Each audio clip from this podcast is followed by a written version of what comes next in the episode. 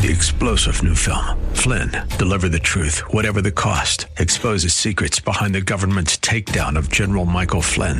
Flynn knew what the intel world had been up to. He ordered the first audit of the use of contractors. This set off alarm bells. He told the truth. He was the most dangerous person for Donald Trump to hire. They had to get rid of Flynn.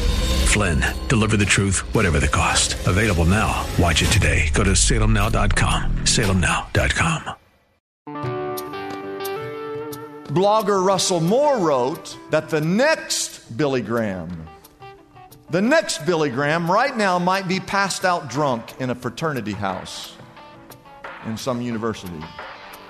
The next Charles Spurgeon might be making posters for the gay pride parade. He said the next Mother Teresa might be managing an abortion clinic right now. Don't ever doubt who God can reach, who God can save. The wind blows, everywhere it's blowing.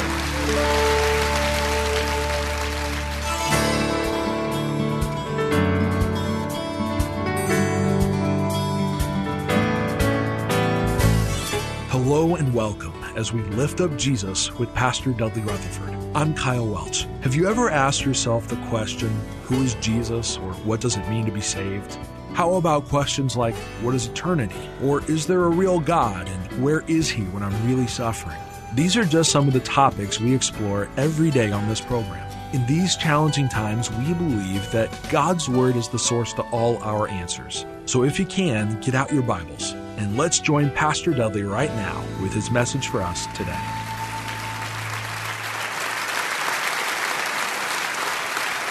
Recently, I was on a Delta Airlines flight and they had these napkins and it was just blank. And so I decided, I took out a pen and I wrote these words Preach the first sermon in our new worship center on this topic to lift up Jesus. And I signed it Pastor Dudley, shepherdchurch.com, Delta Airlines. So, I want you to take your Bibles and turn to John chapter 3. All right? Turn to John chapter 3. I know a lot of people have been driving by this facility for the last two years. Uh, and they've been asking, what is that? What is that tall tower? What, what are those pillars along the, the, the, the parking? What is that? And they just put the sign up this week. There hadn't been a sign on it. And I'm sure they wondered what this is. And so I just want you to know this is a church. Just want you to know, amen? And people have mis- misconceptions about church. And I'm going to say some people in this room have misconceptions about what the church is. Some people view the church as a gas station. You know, it's that place you have to go to like once a week just to kind of be refueled so you can keep going. Some people see the church like a movie theater, and this kind of looks like a movie theater. Uh, I just want to get away from everything. I just want to go and be entertained. Entertain me for one hour so I can just not deal with what's going on in the world.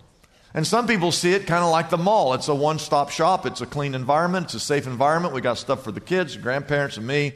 And so they view the church as a, a retail uh, box. And so I want you to know that all of those are wrong because all of those ideas focus on me. And the church is not about me, it's not about you. The purpose of the church is to lift up Jesus. It's all about Jesus. That's the purpose of the church. And so, this sermon that I'm about to preach, just so you know, I preached this message uh, last summer at the North American Christian Convention.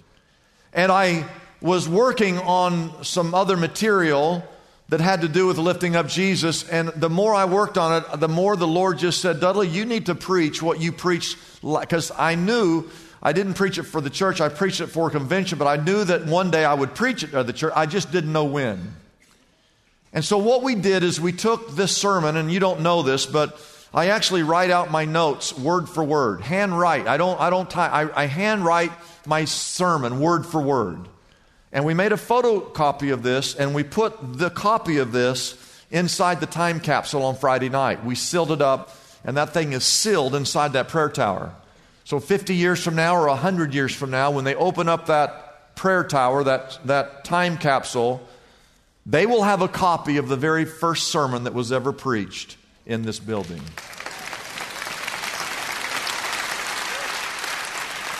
And I want them to know that it's all about Jesus. So take your Bibles and turn to John chapter 3. Inside your bulletin is a sermon outline. I want you to follow along, if you will.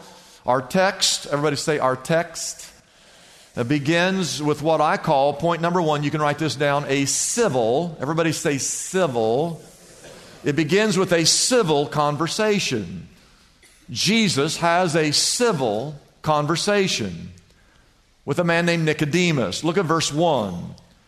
Now, there was a man of the Pharisees named Nicodemus. Everybody say Nicodemus. Nicodemus was a member, the Bible says, of the Jewish ruling council. That is the Sanhedrin. I want you to write this down in your notes. The Sanhedrin is the Supreme Court of Israel. Now, we have a Supreme Court in the United States of America.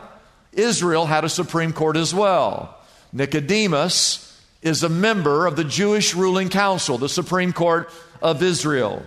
He is a classic illustration of someone, the first time you would meet him, you would probably think, well, this guy will never become a Christian. He's got political clout and influence. He's the overseer of a heritage.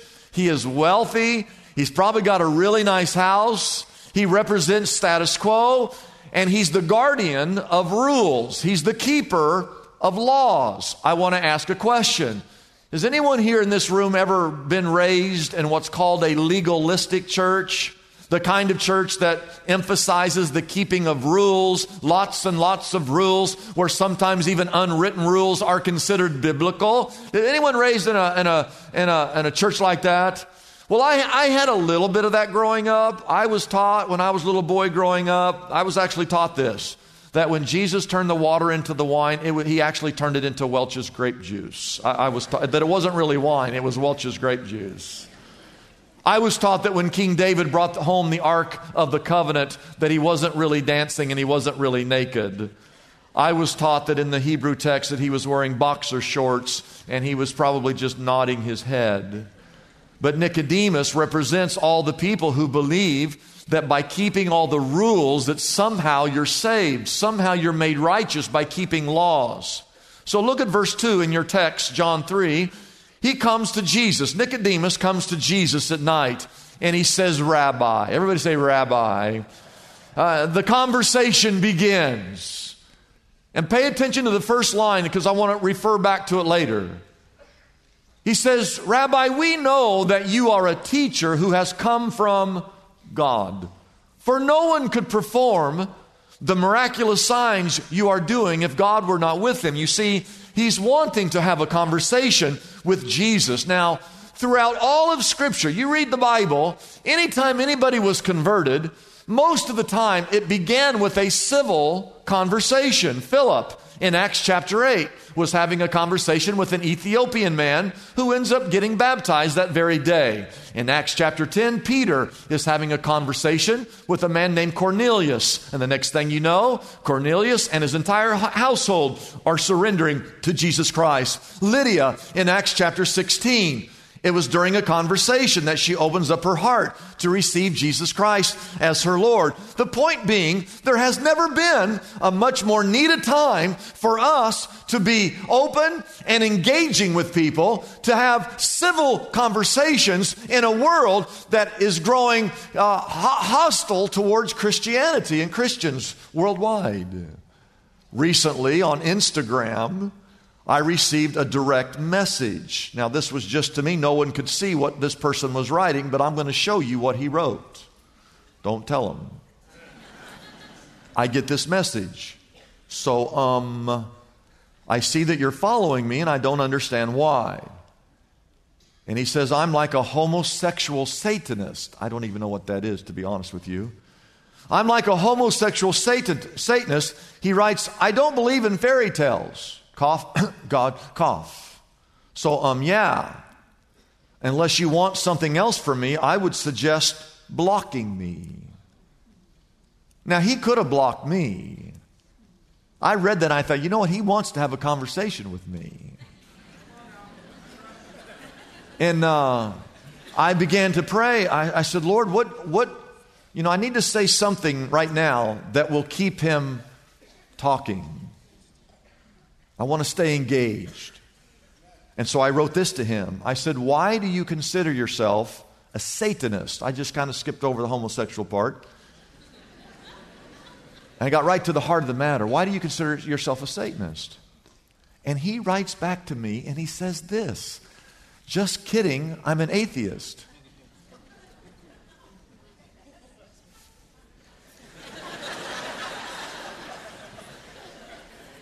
I guess if you're an atheist, you can just make stuff up, right? No, doesn't matter what you say, right? So he goes, he goes, he says, I'm just, he goes, just kidding, I'm an atheist. And so I write back to him and I say these words, so you're a comedic atheist.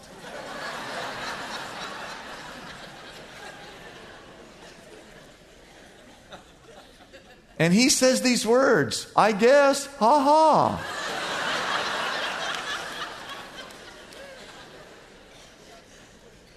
the next day, he says this to me What do you get from God? What does He do for you?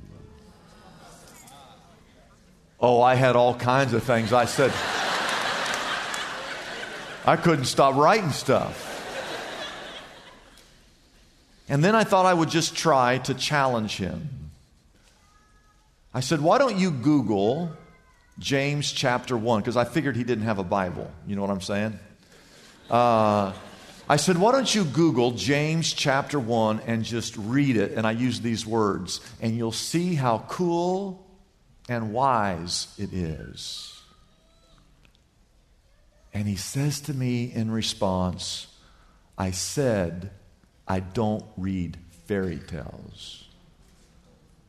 And at that point, I knew he was about to leave. And I had to think of something that would keep him at the table. And so I wrote and I said, James is a history book.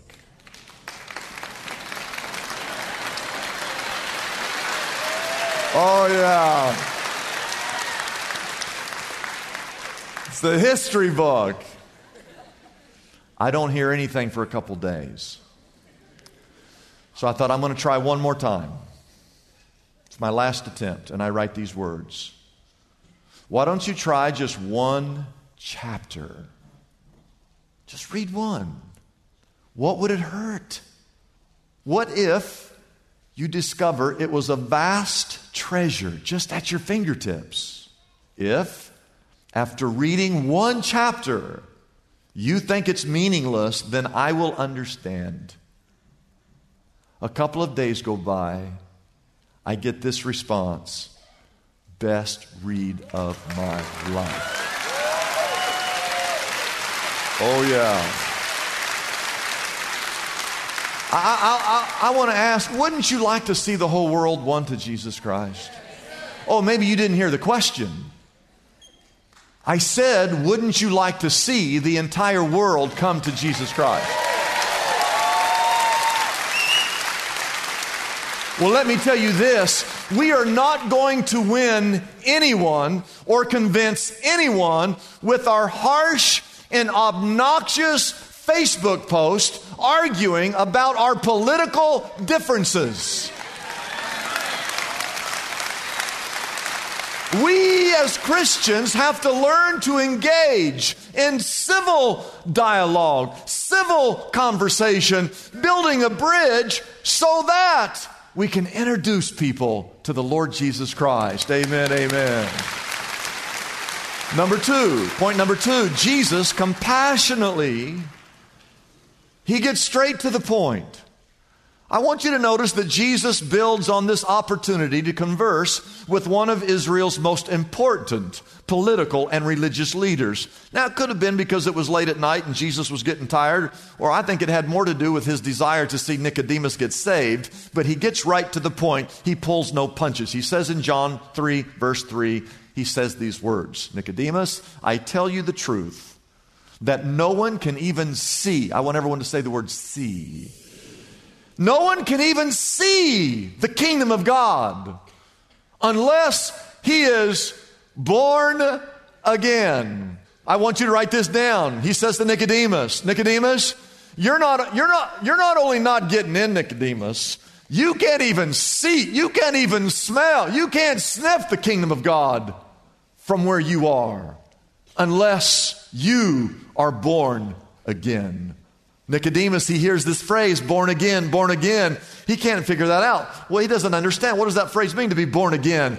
And so Nicodemus asks the question that's been heard around the evangelical world in verse 4. He says to Jesus, Well, how can a man be born when he's old? Surely, I mean, that whole thing's kind of creepy, if you ask me.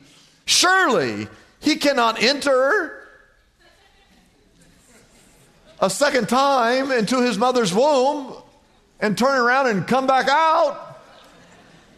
Jesus in verse 5 answered again, straight to the point Nicodemus, I tell you the truth. No one can enter the kingdom of God unless he is born of the water and of the Spirit. And then notice what Jesus says in verse 6 flesh gives birth to flesh, but the Spirit gives birth to the Spirit. And what he means by that is Nicodemus, you have already been born physically. What you need is to be born spiritually.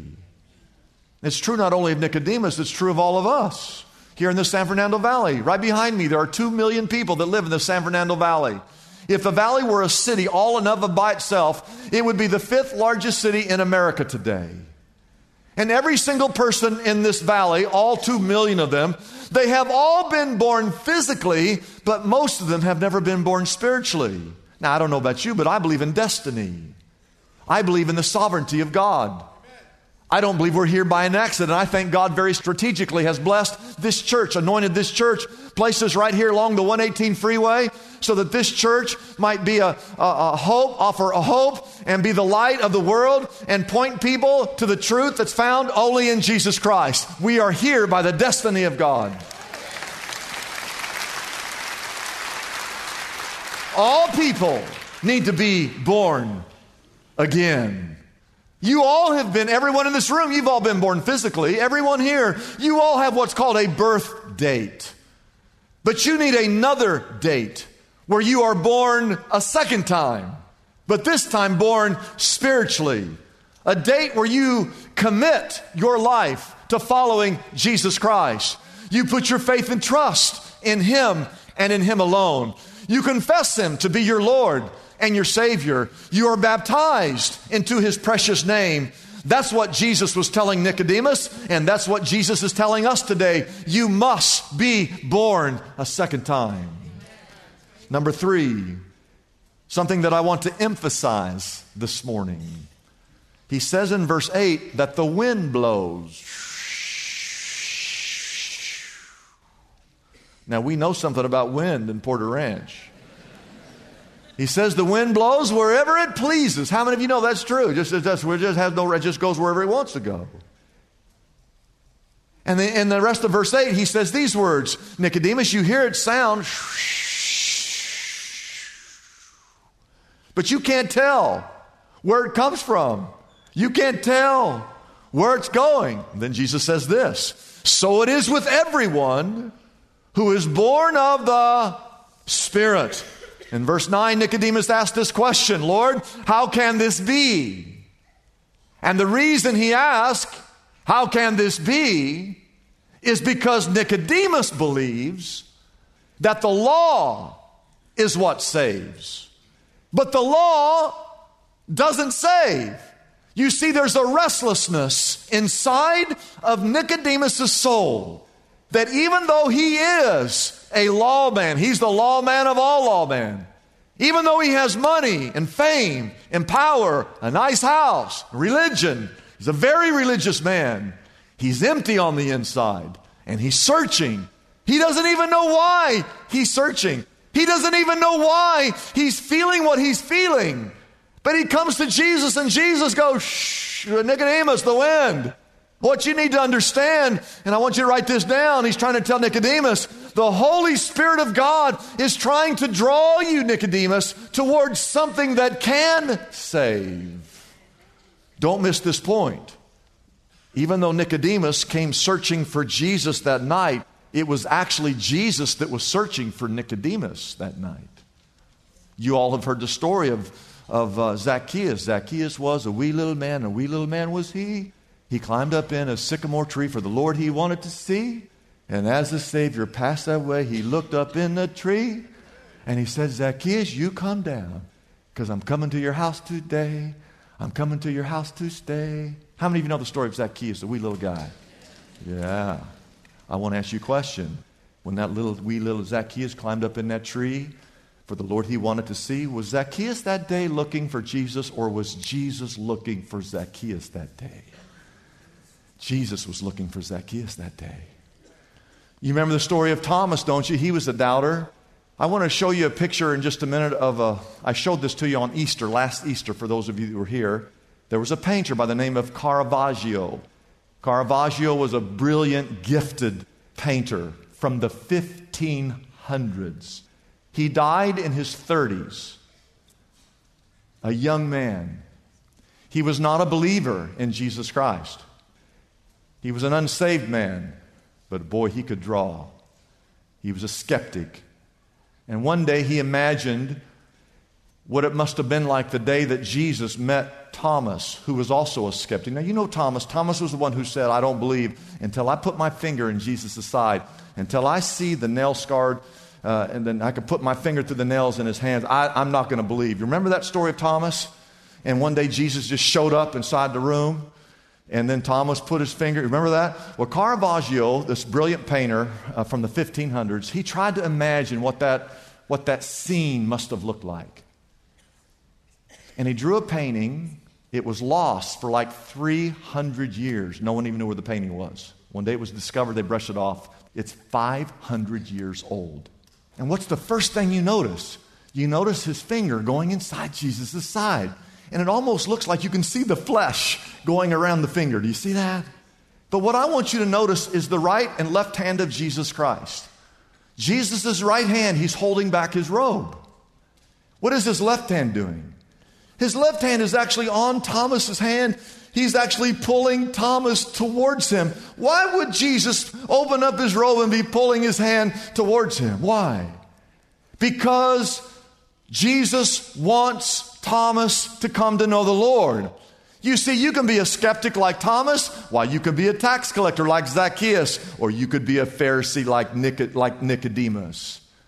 It doesn't matter. God's Spirit is moving, searching, wooing, calling, no matter who you are. God's Spirit right now is trying to reach people who you think will never ever become a Christian. It's a blessing for us to bring this program to you every day. We exist only by our faithful partners who support us through their prayers and financial gifts. If Pastor Dudley's message has been a blessing to you, we would like to encourage you to consider joining in partnership with us so we can continue to be here every day to bless others with this important ministry. Your gifts, whether large or small, are greatly appreciated and go directly to help keep us on the air. You can find out more about supporting us by calling our toll free number, 888 818 4777. That number again is 888 818 4777. We have operators standing by and ready to take your call. You can also support us by going to our website, liftupjesus.com forward slash reach. That address again is liftupjesus.com forward slash and then the word reach. Wouldn't it be great if there were accessible answers to our spiritual problems? Just like there's a smartphone app for calculating a tip or getting directions to a local store. Most of us have heard the phrase, there's an app for that, popularized by the creators of the iPhone. Well, God has an app for the common problems faced by Christians everywhere. Are you stressed out? God has an app for that. Problem with crude language or gossip? Struggling with prejudice? Brokenhearted? Anxious? Or depressed? God has an app for that too. Pastor Dudley's book, God Has an App for That, is available now for a gift of any size to the Lift Up Jesus ministry. This helpful resource can be yours right now by calling our toll free number, 888 818 4777. That number again is 888 818 4777. You can also get God Has an App for That on our website, liftupjesus.com. That address again is liftupjesus.com. Come and explore the book of James and discover God's user friendly solutions for some of the biggest challenges we all face daily. Get your copy of Pastor Dudley's book, God Has an App for That, today. I'm Kyle Welch, inviting you to join us tomorrow at this same time as we again lift up Jesus with Pastor Dudley.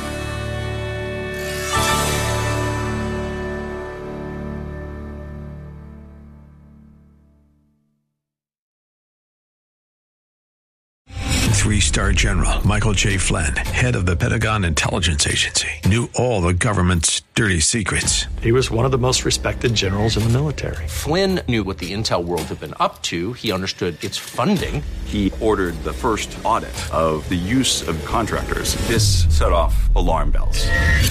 The explosive new documentary, Flynn, Deliver the Truth, Whatever the Cost, uncovers the facts behind this scandal. Flynn told the truth. He was the most dangerous person for Donald Trump to hire. I find out the worst enemy that I'm going to face in my life is right here in America. They took my assessment and they wanted me to change it. And I was like, I'm not changing it. They had to get rid of Flynn. With in depth interviews, archival footage, and never before seen personal records of the man behind the headlines. I just felt like I was drowning. Flynn, deliver the truth, whatever the cost. Available now. Watch it today. Go to salemnow.com. Salemnow.com.